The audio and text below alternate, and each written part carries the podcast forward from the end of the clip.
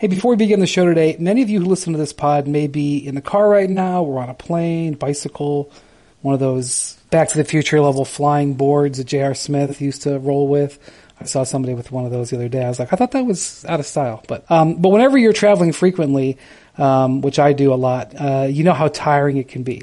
Whether it's business or vacation, uh, you need to pick me up. And here's what you should think about. A five hour energy shot can help you stay alert and energized wherever you may be headed. Five hour energy helps you get through your crazy on the go life with zero sugar, just four calories, and a convenient portable size that's a perfect pick me up for a busy, hardworking person.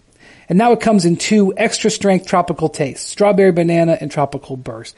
I see Andrew Hahn, you know, chug on the strawberry banana all the time. I mean, he's always bubbling with energy for that reason. They're delicious and they can take you to a tropical on the go experience. Try them both, then go online to shop 5 Hour Energy as in the number 5 hourenergy.com and use the code HOOP, H-O-O-P, to receive a one-time offer of 10% off your order. Again, 5hourenergy.com, that's the number 5 hourenergy.com and use the code HOOP to get 10% off your order. 5 Hour Energy, energy on the go.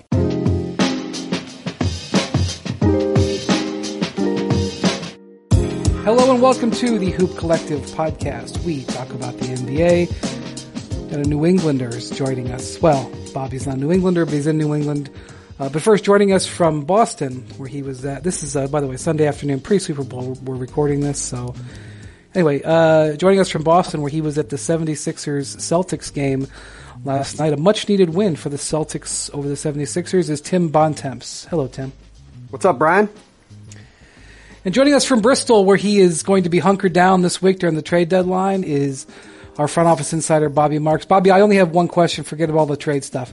How many pairs of shoes did you bring with you to Bristol this week? I brought eight pairs, uh, two big bags, and I've already eaten a double tree cookie. How's that for you? Eight pairs of shoes? I, am I'm an overpacker, Tim. You'll learn that about me. I actually, during the summer, because I was in this hotel 50 out of 60 nights, I actually had like a, my own wardrobe closet with all my suits that were here.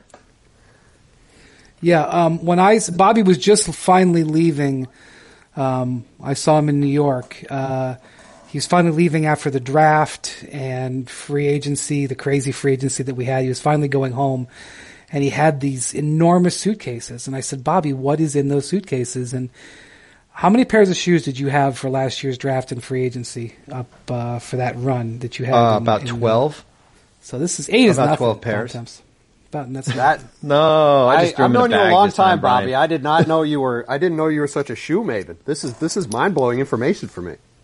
I'm a shoe guy, and I like the iron also. So there you go.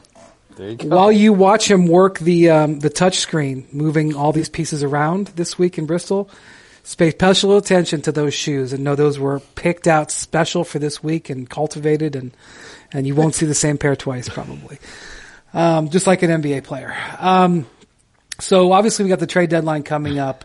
Um, four or five days ago, Bobby, I would have told you I thought this was going to be kind of bland.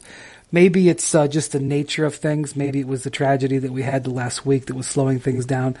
I have felt m- much more quivers in the force the last 72 hours just in, in my conversations. I now am, am modifying my belief that we are going to see a little bit of action uh, leading into Thursday's deadline. Um, what's your feel, before we get into individual teams, what's your feel um, out there as, as we get ready for this, uh, this important week? Well, it's notorious that the week of the trade deadline, when you, put a deadline on something, right, guys, that you basically got to you got to show your hand. Like the conversations that teams have had in December during the G League showcase or after New Year's, you know, those were you know the foundation, and now it's, it's now it's about a time like you know either you're going to do a deal, or you're not going to do a deal. Either Andre Iguodala is going to get traded, or he's going to be an unhappy person in Memphis when they likely don't buy him out of his contract. And so I think, yeah, I think there's going to be um, a pickup here. Um, it, you know, we've only had five trades last year in total during the season. We had 29. So um, uh, the interesting thing will be though is that is it going to be one of those teams that are going to be in the top six of the Eastern and Western Conference that we already know are locks for playoffs to kind of shake up things a little bit, or is it going to be a team like Oklahoma City who's kind of on the uh, in that seven seed, or Orlando or Brooklyn, um, maybe a team like Phoenix who's trying to get in the playoffs for a while? So I do think it will get pick up. I don't think it's going to be like it was last year when there was 29 trades, but I do think things will will pick up this week. Tim, you uh, you're highly focused um, on the Atlantic Division, but obviously you know what's going on in the whole league. Um, I feel like the the Eastern Conference, you know, even with where Milwaukee is, it's 41 and 7, I still feel like there's some opportunity for some of those teams, you know, who sit there 2 through 5. Um, I feel like this is an opportunity for somebody to take a step forward as a challenger to Milwaukee. Um, do you think that you, we could see that happen in the next four days? Well, here, here to me is the fundamental problem for that line of, line of thinking. Well, I agree with you that the East is pretty wide open, and you even go down to Indiana in the sixth seed. I think all six of those teams could make a move to really give themselves a shot. I think the problem is, is you just kind of the those top six teams. I think kind of encapsulate where the league is at as a whole. Whereas you look at those teams, and whether it's Philly or Miami or Boston or Toronto, all those teams are kind of stuck in the middle where they might want to make moves, but they don't really have the pieces necessary to get those deals done. Whether that is they don't have the contracts or they don't have the draft picks to facilitate the kind of trades they want. Meanwhile, on the other side, like you're talking about, well, these teams could really make a move and get a player to kind of take the next step. Well, who is that player? Who is the guy that's available that those teams can go get? I mean, it doesn't seem like a guy like Jrue Holiday is available. Bradley Beal can't be traded. Um, Toronto was looked at as a team back in the the summertime that if they struggle, maybe a guy like Kyle Lowry would be available. Well, they're second in the East. They're not going to trade him at this point. So, to me, I think it's going to be difficult for those teams to make a really game changing move because both they don't have the contracts to really get to the numbers they need to make that kind of a trade, and I'm just not sure those kind of players are available. It feels to me like the kind of guys that are going to be out there are going to be kind of like moderate level chess pieces that maybe you're trying to fortify your depth or you're trying to add an extra rotation player. I don't I don't think we're going to see like Marcus Gasol getting traded like the Raptors did last year, even a Nikola Mirotic like the Bucks got last year. I, it just you know maybe maybe a guy like Marcus Morris is that level player to you guys, and I guess he probably is close to Mirotic, but it just doesn't seem like the difference making players that are really going to elevate a team like say a Miami um, is really available right now to go get. All right, well, let's talk about some individual teams. Um, a team that I would like to talk about is the Clippers. Um, my feel from talking to people in the league, and the Clippers are they operate in stealth. Um, they're you know they you don't foresee a lot of their moves, uh, although you can foresee their uh, their Kawhi recruitment nine months in advance, but uh, you don't foresee a lot of their moves um, too easily. Uh, you know, the Tobias Harris trade never got public before it came out. Um, Paul George trade uh, stayed stayed private till pretty late. Um, but but my understanding from talking to sources out there is that the Clippers are, are pretty significantly in the market for a, a, a, a starting center, um, a big center, uh, a, true center. They um, they they are not sure that, that Zubac, Ivica Zubac is um, can get them through a series if they have to play Rudy Gobert or Nikola Jokic, and so they're looking for a starting line center. And that, that even though I think that they could use a ball handler or, or, or you know someone who can create a little bit, um, or even a guy like Andre Iguodala, um, that that's been secondary on their list that they're looking for a center. Um, Bobby, do you think that there's? Do you think the Clippers have the assets? Do you think that they can pull that off? And you know, uh, do you do you what are you hearing about them? Well, and it, it, depends, Brian. Also, that you know, who are you willing to move, right? I, I do think you know they've got their own first round pick, and this is the lone year, right? Because of that trade with um, with Oklahoma City, where you're going to be able to move a first. So that picks in, in the late twenty in the late twenties. I, I, think the big question for Los Angeles is that they're going to have a, you know, look in a mirror is that regarding Montrezl Harrell, right? I mean, what is going to be the cost to keep him this summer, and are they comfortable paying him? You know, 14, 15 million dollars for to, for a backup. And I think he's a, I think he's a specialty player. So I think you are right when you said that they are in the market for uh, a center, a permanent center, a guy that has maybe some length on his um, length on their contract. Um, you know, does it make sense to explore a player like, and I know it's not going to be a sexy name, but player like Dewayne Dedmon in Sacramento, right? Who kind of was in the doghouse, had requested a trade, um, has a couple years left on his contract, can kind of give you a little bit of stability at that at that center position here. But um, you're right, though. The Clippers do kind of work under under the radar as far as how they go about doing their deals. Um, you know, w- with their you know take Paul George and Kawhi off the table. Um, now you're looking at you know guys like Harrell. I don't think Lou Williams is is you know move, they're not going to move him. You've got some of your younger players that you know Landry Shamet, you know who who you know certainly has a good role there. You've got the expiring contract of Har- Mo, Mo Harkless also. So I think um, Mo Harkless and JaMychal be- Green, Joe Joe Harkless and, and Mo Harkless, Mike, JaMychal Green, and that first round pick, um, what you know would be movable pieces. Um, the biggest center on the market is Andre Drummond. There's not a lot of you know the, the Pistons have not gotten anything going for him. I get you know Woj had reported about them talking with uh, the Hawks. That trade kind of went away. The Hawks made another move instead. Tim, could you see Drummond? Could you see that? I mean, it would be hard to pull off because um, it would require multiple pieces to get Drummond. I don't know if you could do a three or four for one trade, but you know, that would be a hell of a move. And I, I think Drummond's price has, has come pretty far down. Well, it's funny. I'm actually while we're recording this podcast, the Pistons are in overtime against the Nuggets uh, right now, and Nikola Jokic is going up against Andre Drummond uh, as we're talking. And I, that is a name that, you know, I'm not sure I would say it's been linked to the Clippers, but when you keep talking about the Clippers needing size, to your point, right? Like Andre Drummond versus, say, Dwight Howard in the playoffs or Anthony Davis in the playoffs, like all of a sudden the Clippers are not going to be getting beasted around on the boards against the Lakers, right? And I think it's safe to say that as we're talking about the Clippers trying to get size, that's the that's the team that I would say the Clippers are probably most worried about uh, in terms of trying to slow down guys inside. And you know, if you have Mo Harkless and you know either JaMychal Green or Zubac's contract in a trade, you're already pretty close to the number I think you need to get to to trade for Drummond. I don't think you need to go an extra couple pieces beyond that. And to your point, there isn't much interest in him. So I don't know if the Pistons are going to get better than a couple expiring contracts and a late first round pick. I'm not sure they're going Bobby, to get how- any offers at all.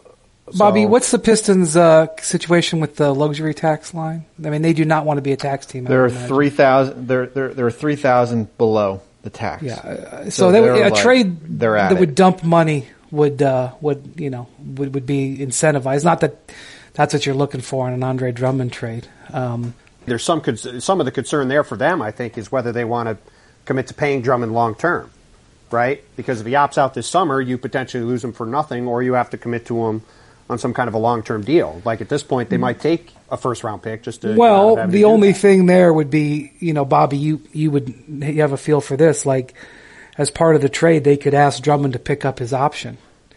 Say, hey, you want to come play in LA, play for a championship, would you pick up your option for next year? And that would, you know, but I mean, you know, that's pretty far down the line. I'm just, Drummond would be an interesting Well, name here- if here's the a Clippers were fish, big fish hunting. And here's a question. I mean, if you're if you're the Clippers and if you you're the the Pistons, and from from what I've learned is that yes, they have not been able to get a first round pick for for Drummond, and they'll not they won't just trade him just to just to trade him. Is that if if you know, and I, this is a hypothetical here, but if if uh, if uh, the Clippers call and offer you Montrezl Harrell, Zubac, and let's say Mo Harkless for Drummond and the, that pick, which is in the twenties. And I'm just saying, I'm just mentioning those names because that's how you're basically going to get the money to work here. You know, would you do that if you're the Clippers? I don't think I would trade Montrez at all this year. Uh, how much they would pay him this summer and whether or not he fits long term, I think that's a really fair question. I not, I would be stunned if they traded Montrez because I think the the thing for the way they play, if you have a frontline center that you like, that's a that's a legitimate big, you can play big, and then Montrez Harrell is a killer playing against small ball centers. He's one of the best small ball centers in the league right now, and I just think that that gives you a fastball and a curveball. The idea, I think, is to is to add that to that center rotation. I don't. I'd, I'd be stunned if they traded him. I also think if I don't think they're. I don't. That would be an incredible haul for Andrew Drummond. I don't think the Pistons are getting that kind of haul. But you know, the other the other name that's been linked to the uh, Tim, the other name that's been linked to um, the Clippers is um, uh, Marcus Morris. Now he's not a center; he's a forward. Uh, stretch the floor, hard nosed defender. Um, they were mulling signing him last summer. He was on their list if Kawhi had chosen to stay put or go to the Lakers. I think he might have ended up being a Clipper. Um, you know, the Knicks, there's been mixed signals coming out of there about what would happen there, but it seems possible that, that Morris could be moved. I don't know if the Clippers, how serious they are, but that's something that, uh, that's something that is a, is an option as well. Although again, not a, not a, not a straight center. Well, they've been they've been linked to him for a while. To your point, and that, that's a very simple trade, right? That's Mo Harkless and and the first round pick, uh, almost certainly would be the deal if it happens. And you know, look, I, I think from the Knicks standpoint, it's hard to know what's going on at Two Penn Plaza all the time, as as we all know. However, it would not make much sense at all for me for them not to move on from him and get some some kind of asset back for the future. Continue to try to build around their young guys. And to me, if I'm the Clippers, as much as they do have some concerns about their size in a matchup with the with the Lakers. I would rather have Marcus Morris if I were them. I think he fits with what they're trying to do. They keep him away from the Lakers, as he's a guy who can actually guard, um, you know, go up against a guy like LeBron James, or vice versa. If he ended up on the Lakers, he could guard a Kawhi Leonard, you know, decently. He did a decent job against him with the Celtics last year. Um, he could score a little bit. He can shoot. He can shoot the ball. He shot the ball well the last couple of years. So I personally actually like that fit better, and I think when you're in a playoff series, the way the league is shifted, I think a guy like Marcus Morris is going to be more valuable to you than a bigger center, even if he, even if that bigger center might be a better matchup, you know, specifically against the Lakers.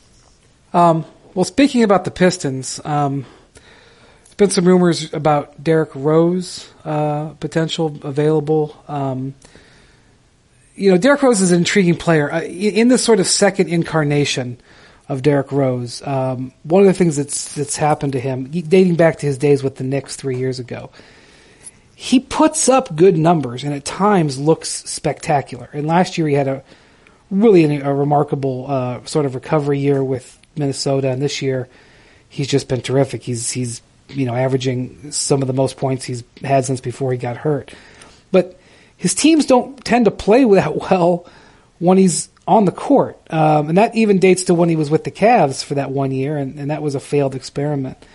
Um, it, it, makes it hard to judge his value, in my opinion. Um, but there's no question that in a half court setting, which is what you see in the in the playoffs, that you are gonna that guy can get you two points. Um, Bobby, what do you think the market is uh, for Derrick Rose? I, I don't see a first for him, Brian. Um, you know, I think the market probably is more of two twos if that's what direction Detroit wants to go in. I mean, he's probably their most, he's probably one of their most valuable trade assets outside of, you know, certainly Luke Kennard, um, and Sekou Doumbouya. Um, and he's also got a second year on, a, on that contract at $7.7 million. But it's, it's hard for me to think that they can get a lottery protect a lottery pick for him. Um, if anything, it would have to be something probably in the late twenties here. Yeah, I would be stunned. First off, people are poo pooing this draft. Um, now I'm not. I am no Mike Schmitz. I am no Jonathan Givony. I cannot tell you what's happening in this draft. It's not part of my my bandwidth. Um, but you know, people may be more willing to give late first in this draft because they don't think there's going to be a lot of value there. Um, I don't think they're giving up lottery picks in this draft. Um, uh, Tim, the the team that I always think about with Derrick Rose is the Lakers. The Lakers have been in the in the market for another ball handler. Um, Rob Pelinka has shown interest in signing Derrick Rose in the past. And the trade there is, you know, it's not a lottery pick, but the trade there is is Kyle Kuzma. Um, you know, Kuzma is from Flint, Michigan, be a homecoming has high upside. Um, you know, we've talked on this podcast quite a bit in recent weeks about whether you would trade Kuzma for, you know, a guy who can have immediate impact but has lower has a lower upside down the road, which I think would qualify for this thing. Um, you couldn't do the trade straight up; you'd have to include another piece, but the Lakers have the pieces to do it. Um, you know, could you see something? I mean, could you see the Lakers doing a trade like that? I I still wouldn't trade Kyle Kuzma for a for a defined role player right now, but um, there's a lot of uh, opinions out there about that. Well, I mean, again, this to me comes down. It, this this comes down to a couple things, right? And to your point about Kuzma, I think the first one is how do you define Kyle Kuzma going forward, right? Um, he's kind of a divisive player around the league. You you get people who think he's a nice piece off the bench, kind of a good scoring forward off the bench. There's other people who think he can be close to a star level player. Obviously, if you think the latter, you're not going to want to trade him for a you know, a 31 year old point guard who's at this point a good six man, right? If you think he's kind of a guy that's going to be at, at his best, kind of an off the bench piece, then I think trying to upgrade this current Laker team, given LeBron is 35 years old and there probably is only a defined window for how good, for how long they can really have him playing at such an elite level, you have to think about it more. Now, to me, going beyond that, if you just look at the Lakers as a whole, to your point about them looking for a ball handler, I think they need two things. I think they need a guy who, who can create a shot and create shots for others, um, which Derrick Rose can do. The other thing they need, and I think is a bigger need, is they need another wing player um, who can guard people and shoot. Because when I look at them, I saw them a couple times recently against the Laker, against the Celtics and Sixers. I I feel good about Danny Green, obviously LeBron and AD playing in a playoff series. The rest of their guys, I don't feel great about. Um, even Danny Alex Green is, uh, even though you the guy has rings and you, you, trust him, he's kind of feast or famine. That's right. And the, the Raptors know. last year, the, the, Raptors last year saw both of that, right? Like there were stretch, long stretches during the playoffs where Danny looked like he never played in a playoff game. He couldn't hit a shot, and you know, was you were kind of like, what is going on with this guy? And then he'd have games where he'd go crazy, and you'd remember that, like, yeah, this is a guy who almost won Finals MVP with the Spurs for shooting like fifty percent over a series from three. So, but I still, with all that being said, he's an elite level three and D player, as you said, probably the best one to ever play with LeBron, and I think they need another one. So, whether it is the ball handler or it is that wing player, uh, to me, if I'm the Lakers, I, I, would, if I need to use Kyle Kuzma to get a guy that can maybe get me that much closer to a championship this year, I personally would do it because I, I'm on the lower end on Kuzma overall, and I think again, we're talking about with LeBron, you have a limited window of some sorts, right? So if I can get a player who can really help me this year, more than a guy like Kuzma, who I don't think is a closing lineup player for them in the playoffs, I think they have to do it. I think the question becomes, is Derrick Rose that player? Or is that player available to go back to what I said at the beginning? I, I'm just not sure they're going to be able to get that kind of guy. Bobby, I mean, this is the type of thing that in front office meetings that you really – bat around, like you know what to do in an exact situation like this. This is a type of decision that is, you know, that the general manager really has to gather a lot of information on and make a tough call. Well, and this is this is big for for the Lakers because when you look at their roster and, and, the draft picks they have coming out, going out in the future, like Kyle Kuzma is like their biggest trade chip, right? I mean, you know, we're not they're not moving LeBron and AD, and then the rest of the roster is a bunch of role players on, you know, team uh, player options for next year or going to be expiring contracts. So, you know, with, with him restricted free agent in 2021 on a controllable contract, two million, three point six million. Like he's that. Like he is your guy. Like once you trade him, for if you do a Derrick Rose, like you basically are kind of all your your your assets are now really depleted here, and you better hope that Rose is going to be that guy that can get you to uh, you know to win to win an NBA NBA championship here. So yeah, that's that's the big decision that the Lakers have to, to do is that you know are they comfortable with this roster right now? What is is is Derrick Rose the most they can get for you know Kyle Kuzma, um, or vice versa? Um, or you just wait. But the other thing too is that you know you hold on to him, and then you, you go, now he's on an expiring. Then you've got to figure out do you want to extend him, but you're not going to do probably because of cap space in 21, and then he becomes a restricted free agent. So it's it is not an easy decision here um, as far, and you're probably getting low ball offers from teams anyway. I mean that's just the nature of, of the beast right now. Yeah, I he's a confounding player. I don't think he fits with LeBron and AD, but I would I would not trade him for a 31 year old. I just wouldn't. Who shoots 31 percent from three? I know he's his three point shooting has improved, but um, I just don't know if that's the player. And I'm not saying that's their only option. That's just you know that's certainly an option that they they possibly could have. Valentine's Day is right around the corner, and if you want to look spiffy for the big night out, Sport Clips should be one of the first stops you make. Sport Clips makes it more convenient than ever to get a haircut, and you can now enjoy online check-in and some other features from Sport Clips website by simply speaking to your Amazon Alexa or Google Nest. And this way you can save time by getting in line before you even leave the house to head to Sport Clips for your next haircut. You also get to see cool TV and exclusive ESPN while you're there and enjoying your haircut. Sport Clips. You choose the cut, they cut the wait. Tim, I want to go to your neck of the woods. I think a team that really has to do something is the 76ers. You know, I I watched the Bucks play the Nuggets on um, Friday night. Nuggets won that game. It was a tremendous win for them. They had gotten in at three in the morning um, off a win over Utah at home. They'd missing missing uh, their starting backcourt, um, and they beat the Bucks in Milwaukee. Um, and the thing about the Bucks is, and I think that you know the Bucks may have to address this if they can as well, but um, the way that they play defense, they really protect the paint, and it's worked great for them. You know, they're they're playing a game right now, but they're coming into the game at forty one and seven. You're forty one and seven. You got a lot going for you. They've had the number one or number two ranked defense all year long, but the way they play defense, they really defend the interior. You can get three pointers against Milwaukee. Um, and that's what happened. And in fact, that's what's happened in the majority of their losses is they were basically uh, taken to the woodshed in the three point game. Um, Denver hit 23 three pointers, I think, in that game.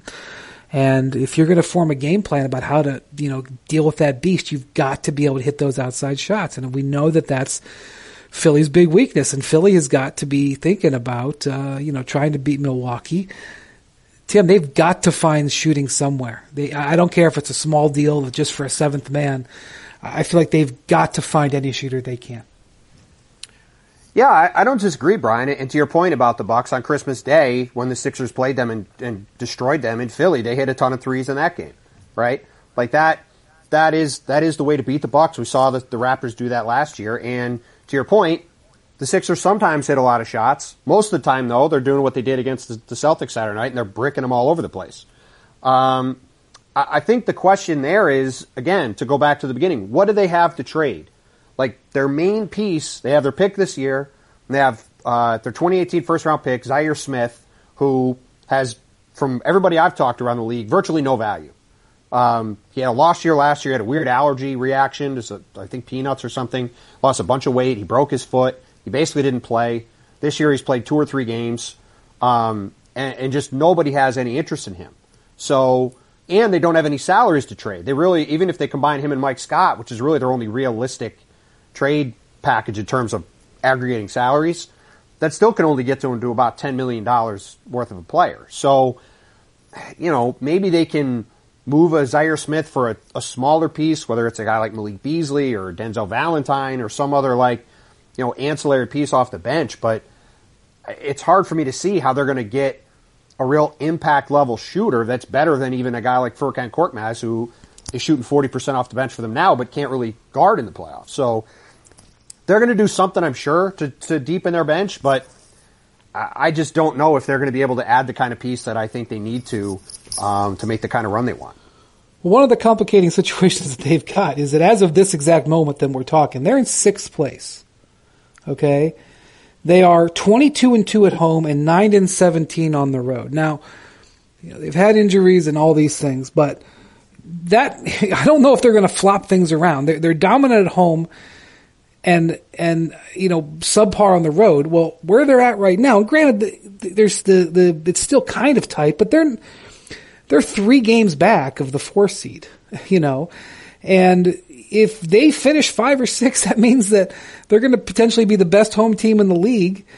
You know, they've even got a better home record than Milwaukee at this point. Um, and potentially not have home court advantage in any round. So, you know, they, they also need to worry about their seed, Tim, don't you think? I mean, not that seeding is everything, but, you know, when you have a, when you're, when you're great at home and bad on the road, it, it starts to matter a little bit more it arguably matters to them more than any other team in the league. Having seen them in Philly a lot, they just obliterate teams at home. They they play on a lot of emotion and a lot of energy, and when they get Ben Simmons and Matisse Thybulle out there flying around on defense and the crowd is jacked up, they look like they could beat anybody in the league by 30. And then they go on the road and they just constantly lay eggs. They lose in Atlanta, on Thursday. They played terrible last night. They got their doors blown off. They were down 22 to 8, two minutes into the game, it felt like. Um, they never really had a chance. And to your point about the standings, look, they're already four back in the loss column of Boston and Miami in third and fourth. And they're 9 and 17 on the road, to your point. If they lose in Miami on Monday and in Milwaukee on Thursday, which is probably more, more than likely to do in both cases, they're going to be six back in the loss column with 30 games to go. Like, uh, they're going to have to, they'd have to go like probably 25 and 5 to get home court advantage in the first round at that point. So if they lose these two games, you could probably write off their chances of having home court in the first round. I don't know if. I go that far, but your but your point is Listen, well man, taken. six six games and six games back with thirty games to play. You're talking a ten percent chance probably of passing one of those teams. Like something really drastic would have to happen. So to your point, like th- this is this is really pretty critical times for them. Like they really needed to win at least two of these games. I think in this swing against these top teams in the East because if they're going to start a series on the road against say Boston in the first round um, or Miami, who's 21 and 3 at home, they're going to have a tough time even getting out of the first round, let alone doing what they expected to do coming into the season, which is, you know, contend for the NBA Finals and potentially win a title. So, Bobby, um, you know, can the Sixers do anything before Thursday that you think could really materially change their scenario? They've they've made good midseason moves before, but that Elton Brand is uh, Elton Brand is you know he you know last year he made two giant trades midseason, but uh, Elton Brand's not afraid to make big moves, but I don't know what he can do. No, I mean you. If you look at at the roster, and if we're you know Simmons, of course, because of that poison pill, and you know you're not going to make any drastic move in Embiid. I mean, I think you probably have a little bit buyer's remorse, probably with Al Horford right now. But I mean, that's a big number to even entertain. That's probably something in the off season, and, and the same with Tobias Harris. I mean, you've got four, you got four seconds in this year's draft. Two of them are in, a, in, a, in the 30s. You know, I think 32 and 33 right now. You know, does what is what is that? And as you guys mentioned, the, the combination of Mike Smith, uh, Mike Scott, and Zhaire Smith get you. You know, can you get a, an 11 to 12 million dollar player? Does you know, we'll circle back to the Robert Covingtons of the world, right? Does that help you? Does, um, you know, would even Minnesota entertain second round picks for him? Um, but the interesting thing with their, with them being on their road record is that this team has not been a good road team for the last three years, right? I mean, they were, uh, I think they were one game under 500 last year. They were 22 and 19 and, and 17, 18. And now where they are this year, they're the worst team of, of any of the above 500 teams in the NBA and it will come back and bite them when we get to to mid-April if they are sitting in in that six seed. And and you know what will happen, guys. And I'm not I'm not speculating. I'm not saying I know inside information, but being in a front office for a long time, the fall guy is eventually going to be the head coach here, right? I mean that is going to be the because you cannot fire the players, and Elton Brand is not going to fire himself. So that is going, the microscope is, going to be on, on the head coach Brett Brown if this team does not get out of the first round. Well, obviously there's a there's a there's there's an issue with fit between Simmons and Embiid. Have locked them into long term contracts. Before you would entertain moving one of them, I believe that what would probably happen is they would try to see if another coach could could get them working better together. Um, I don't know if they can, and I can't see the future. Maybe they'll maybe they'll have an incredible run to finish. Maybe they will go twenty five and five, Tim.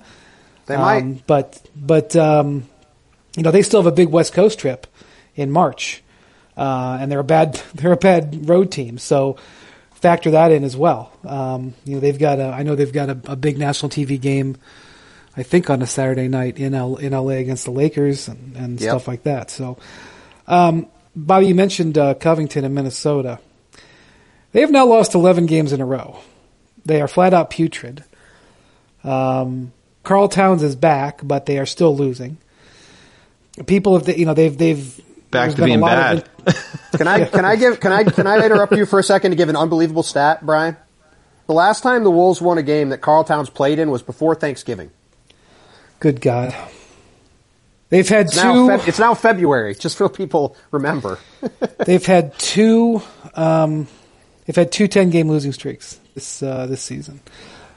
Forget about just before Thursday, Bobby. What do you do? What do you do, Bobby? Well, I've always said that this was like kind of the audit, right, for Gersson Rosas. They're headed of basketball. You kind of just sit back and watch, but man, losing eats at you.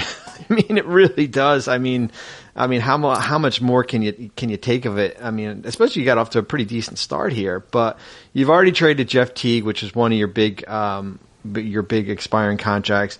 I do that not. was I a do not bizarre see, trade. I, I don't understand that. I, I I don't I didn't understand what Allen Crabbe did for you because if you wanted to f- to flip it, I, Jeff Teague I think has more value than Allen Crabbe. Um, and then D'Angelo Russell is not in play, I don't believe right now. You know, I don't. I I, I would be surprised if, if Golden State did something by Thursday. Um, so you you have no point guard, right? You have Shabazz Napier who's handling point guard duties right now, um, and your roster is a mixed bag of you know Josh Okogie who's a nice player, Cul- Culver who's you know it could be a nice player down the road, but you got a lot of minimum guys on this team. Um, Andrew Wiggins, as I mentioned, has reverted back to being not good. Um, you know, I think we had the hype machine for him because he was like most improved for the first 10 games on a max contract. Um, and then you have Covington. So what do you, do you, want to do something with him now or do you want to do something with him, you know, come, come July? I, I just get nervous with Robert Covington because his, he's got a, his injury history is not, um, uh, is not very sh- uh, good here. And what is Robert Covington be, there's red like? flags. There's Oh, red yeah. flags on him. There's Yeah. concerns. There are there is concern. As great of a contract he has, teams aren't going to take you know twelve and thirteen million dollars for the next two years if a guy has a bad knee or if there's an injury there. It's also part of the reason Yeah. why we've heard his name come up time and again, really since the moment Gersson got the job, right? I mean, going back to the draft, there was talk about him being involved in deals, and really ever since then, his name So- has come so- up, and that's that's probably a big reason why. So, Bobby, Wiggins, do you think if to trade Wiggins, that they would have to incentivize? In other words, attach an asset with Wiggins, I- I- and if so, do you think that could happen? I think you have to attach something to Andrew Wiggins now. Yeah, I do. I, I think that's a big. That's that's a. Yeah, I mean, 29, 32, and 33 million in the next three years. Yeah, I think You know. that's I've had executives say to me that the price to take Wiggins would be two first round picks. Usually it doesn't work. It usually doesn't work that way, guys. When you sign a guy to a rookie max contract, that you've got well, to kidding, right? that's one of the issues. That's one of the issues in Cleveland with Kevin Love. Now, I'm going to tell you something. Cleveland should be thankful that Minnesota is so bad right now, and whatever attention is being paid to the bad teams, because Cleveland has been horrible for the last three weeks. They've lost nine of ten. Um, they got absolutely blown off their home court Saturday night by the Warriors, who I don't know if you are aware stink. Okay, the Warriors were three and twenty-two on the road, and they blasted the Cavs. Kevin Love's Ke- Kevin Love went on a little bit of a, a, a period where he actually was pretending to care about defense. He had completely reverted. He is he absolutely kills them on the defensive end. You can tell that they really need. I mean, Love is he is just short of wearing a a sign around his neck. Trade me. Um, but that's just the problem. The, the Cavs see Love like when I've talked to executives within the last three days they've told me that the Cavs, if you call the Cavs about love, they want multiple picks for him. Um, you know, at at least one first and then maybe a second. And if it's not a multiple picks, they want another young player.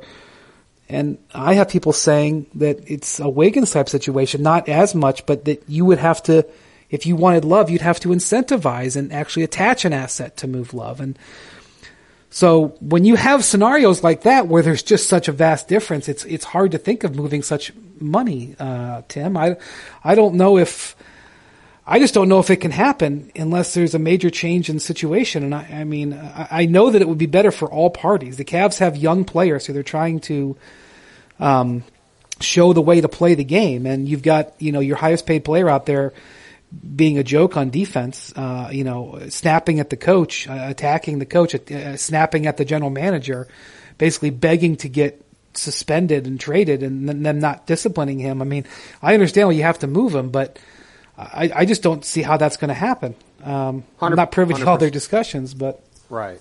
No, 100%. I mean, look, this goes back to like the, the other thing that's holding up this trade deadline is guys like Kevin Love, guys like Chris Paul, though I'm not sure the Thunder is willing to move him now. The reason those guys are less appealing to teams than maybe their talent would typically dictate is because a lot of these teams have interest in, as Bobby mentioned earlier, 2021 cap space. And these contracts go into and beyond that. And if you trade for, if you're Miami and you trade for Chris Paul, even if you just give up expiring contracts, Kevin Love, you just give up, you know, Dion Waiters and James Johnson and Kendrick Nunn, say, right? You don't even give up a pick.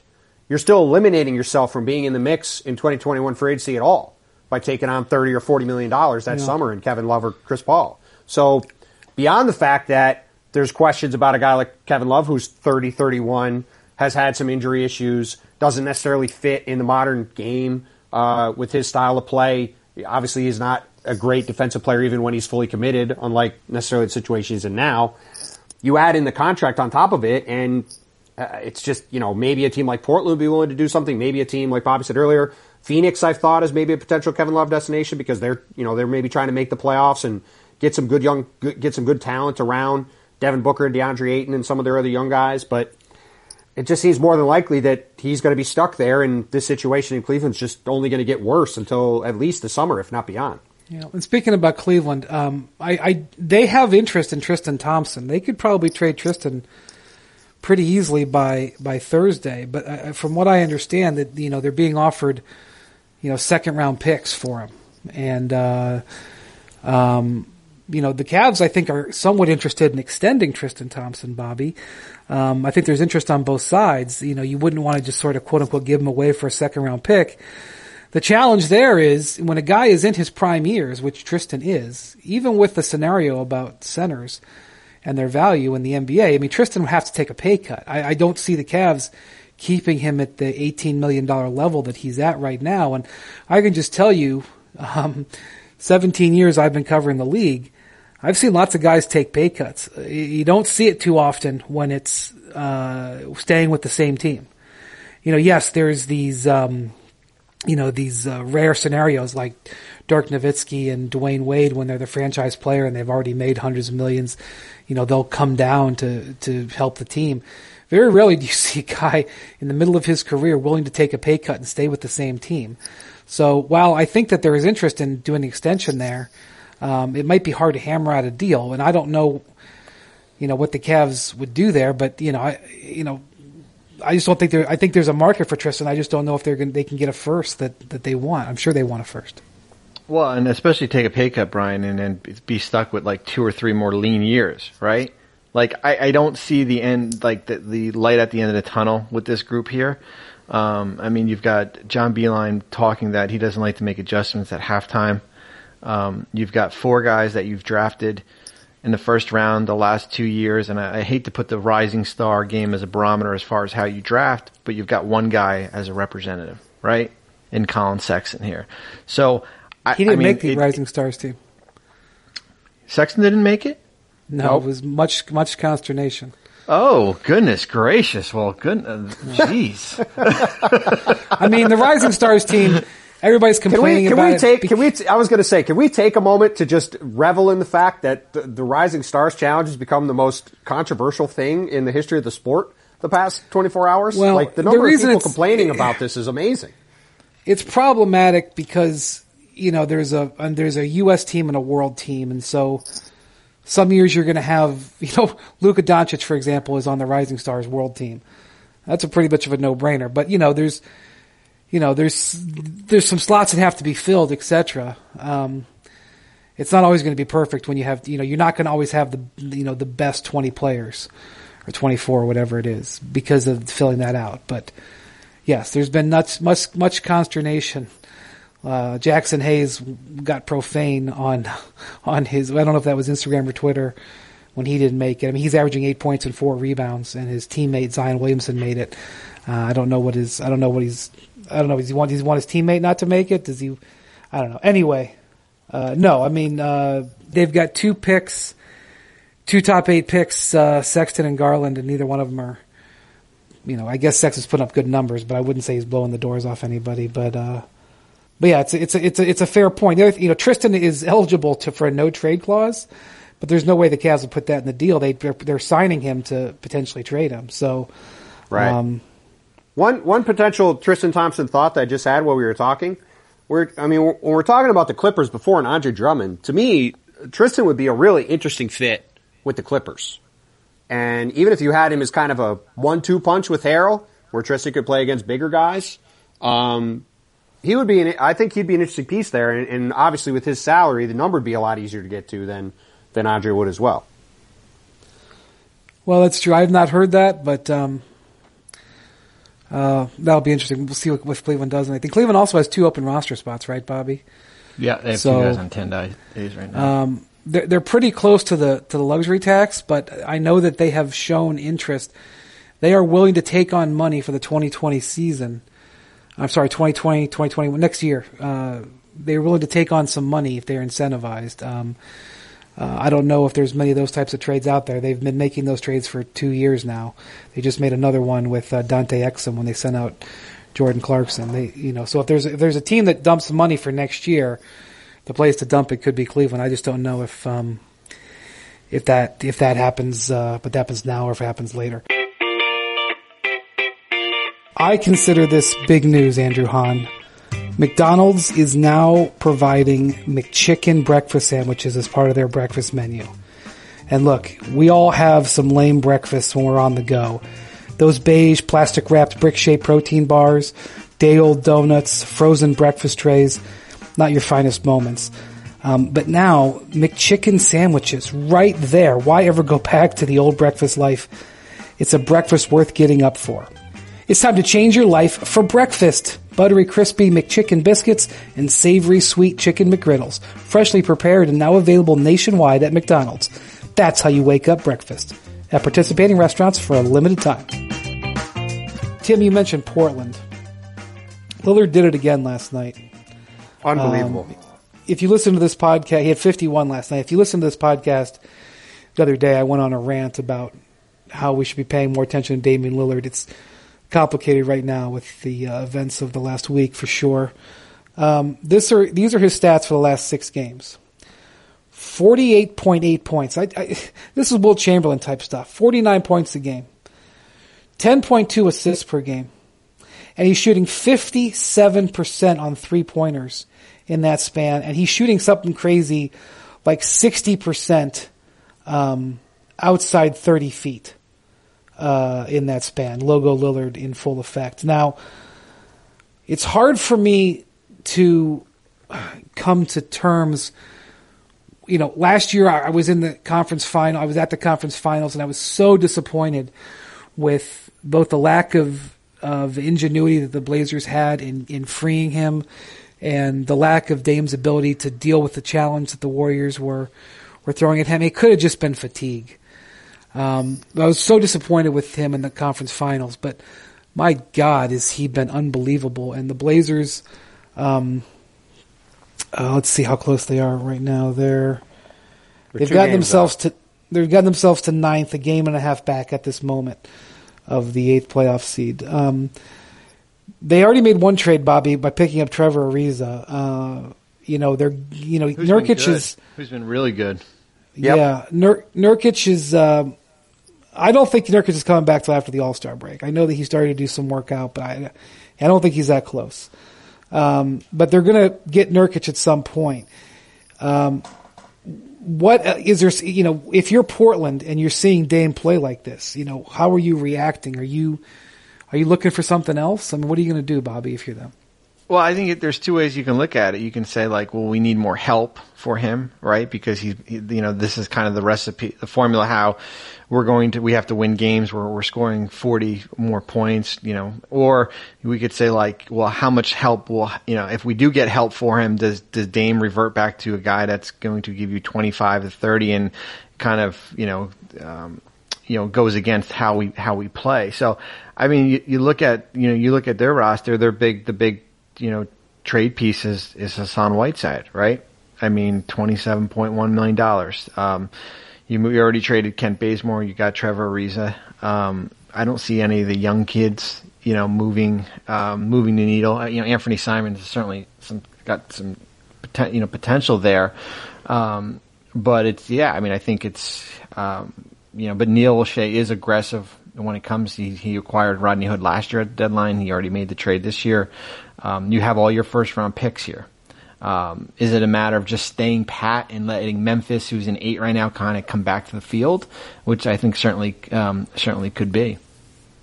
Well, to me, Bobby, the, the thing I'd be curious from with your experience on this front, the thing that would be interesting to me if I was Portland was trying to get pieces that could also help me next year, right? Like they they're not going to have a lot of cap space next year. Um, they, their payroll is a mess. Well, even if even if they just let Whiteside, if they let Whiteside expire and they they cut Ariza, I think they'll have they they could have a little bit of money, but not a lot. But um, isn't isn't a calc, isn't one of the calculations they have to decide on here um, whether they could find a piece, whether it's somebody they could extend or somebody that had, like say Covington or some guy like that that's under contract that they could say, look, maybe this guy can help us get into the playoffs this year, but more importantly, when we go into next year and we have, in theory, our whole, our whole healthy team with Zach Collins back, with Jusuf Nurkic back, with these young guys being a year older, that this is a guy who can help us, you know, make a run to maybe get back to where we were last year again. You're right. I mean, once if you don't bring back Whiteside and with Ariza or without Ariza, you really don't have much flexibility here. So, the, the, what the mindset or the goal is is to try to turn that Whiteside contract into something that has length and also has value. So that kind of goes into 2021 or 21, 22 that can um, that can help you because, as Brian mentioned, like yeah, your books are you know you've you've committed you know by 21, 22 you've committed 73 million dollars to your backcourt. Mm-hmm. And if CJ McCollum is not somebody you want to move down the road, then this is kind of who you are. You're relying on draft picks. You're relying on um, uh, minimums, and they missed out on I think some minimums this year with Hezonja and Tolliver, who had you know had not been very good for them. So that's what you you try to take that Whiteside contract and break it up into two pieces. So hypothetically, if you go to um, Minnesota and say, would you do J- uh, Gorgui Dieng and Robert Covington in a lottery protected top ten pick? Is that enough to pique their interest? You know, those are the type of deals that you would have to look at. Yeah, um, you know, obviously people are probably saying, well, what about Kevin Love? What about Kevin Love, Portland kid? I mean, uh, I don't have up to this very second information. I wish I did. I wish I had the phones tapped, but the last time I checked in there, I didn't think there was a big appetite uh, to do that deal. Um, they really like Zach Collins there. They really like Nurkic. Um, um, all right, one last thing I want to do before we leave. Bobby, there's a couple of teams that are pretty close to the tax, and you know we're going to definitely see some money deals. Um, two teams I want to bring up. One is the Golden State Warriors. With that Willie Cauley Stein trade, um, they're actually within shouting distance of getting out of the tax. I think they're a little under four million. Um, and the other team would be the Oklahoma City Thunder, who are competing for the playoffs and are pretty close to getting out of the tax. Um, what do you think the feasibility of either of those teams making a deal to get out of the tax uh, by Thursday? Well, with the Thunder, well, first the the distribution is not high right now. So we've got we've got five teams in the tax: Golden State, Houston, Miami, OKC, and Portland. And there's really there's 35 uh, 36 million dollars in the pot. And when you, when you split that in half, it's it's 18 it's um 18 million that's going out. So it's not a lot of money that teams are getting back, you know, 715,000. So when you look at, uh, we'll start with Oklahoma City, they're 801, um, thousand, uh, you know, above the tax year. I mean, you're looking at, do you want to move guys like Mike Muscala, who's on a minimum, um, you know, Deonte Burton, guys like that. Those are kind of your cash type deals. They took back that Isaiah Roby contract. He's got, you know, a couple of years left. So I don't think Brian is just talking with people around the league. There's a big appetite for OKC to get under.